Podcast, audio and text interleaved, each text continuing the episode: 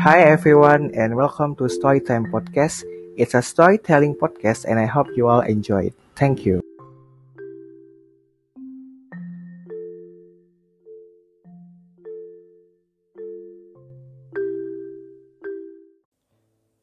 Hello everyone.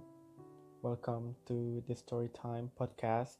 My name is Indra Kurniawan and I'm to review the book We Can Be Mended by Veronica Roth. You may know Veronica Roth is famous for her series of book called the Divergent series. There are three books that have been filmed, like the Divergent, Insurgent, and the Allegiant. Veronica Roth said in the first page of the book Dear readers, I've always said that the Divergent series complete me, but a little while I realized that there was still some of the story I had left untold. So I wrote something for myself about what Tobias have been up to in the years after the Allegiant. Now I'm excited to finally have the opportunity to share with you the Divergent series epilogue. We can be mended. Veronica. So basically, this book is the point of view of from Tobias or four in five years after the event of the Allegiant. So the first page is talking about the five year reunion is coming up. So basically it's just been five years since the Allegiant since the Tris died. Uh, for you may be not know that Tris is uh, Four or Tobias' girlfriend in the first three series of the Divergent, in the Divergent, Insurgent, and Allegiant.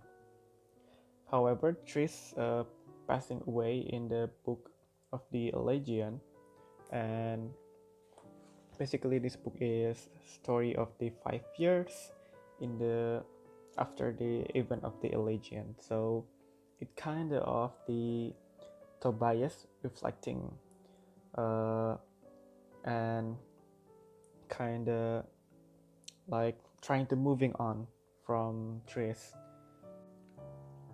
And in this book, the Veronica Roth says that uh, there is no faction in the city anymore, and so people can live freely like uh, normal people do. There is no dauntless, there is no abnegation, there is no Candor, and etc. etc. for the faction.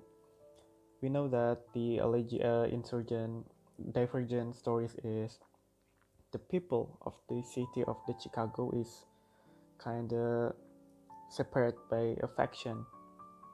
So in this book, Veronica says that the faction is uh, just disappear and didn't exist anymore. So people can use uh, and wear any uh, kind of clothing or anyone any any style of clothing they want. So maybe Dauntless is really like into wearing like a leather jacket or like really black all black clothing but now since there are no faction everyone can wear anything they want uh, but there is the things that i don't like about this book is since uh, since tris dies uh, it always been hinted that four and christina uh, by the way christina is the tris best friend and maybe got together at the end of the Allegiant. But I uh, I like to think that they become just friends over their love for Tris to mourn her together.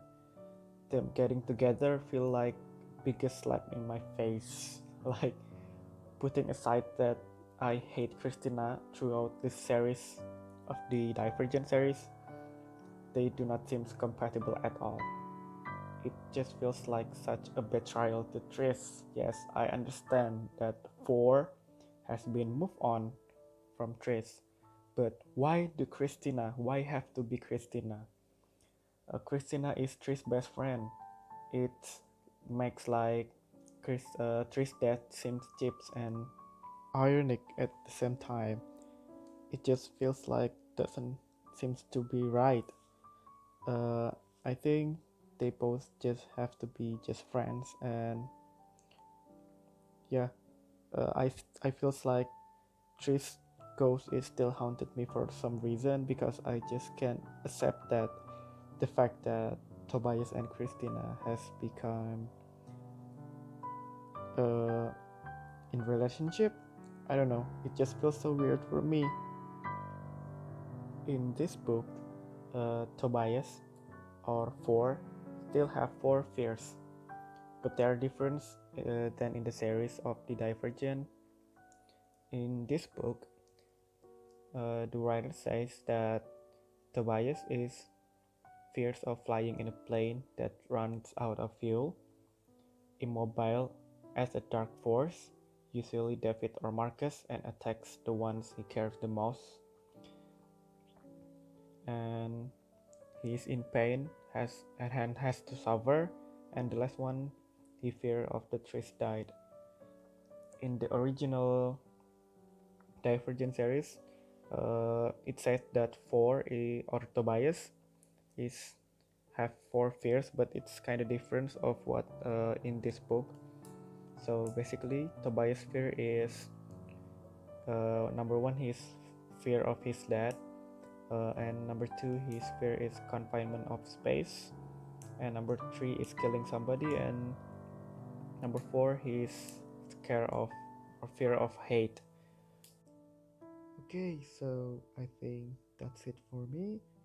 Uh, for the review of the book We Can Be Mended by Veronica Roth. Thank you for listening and have a good day.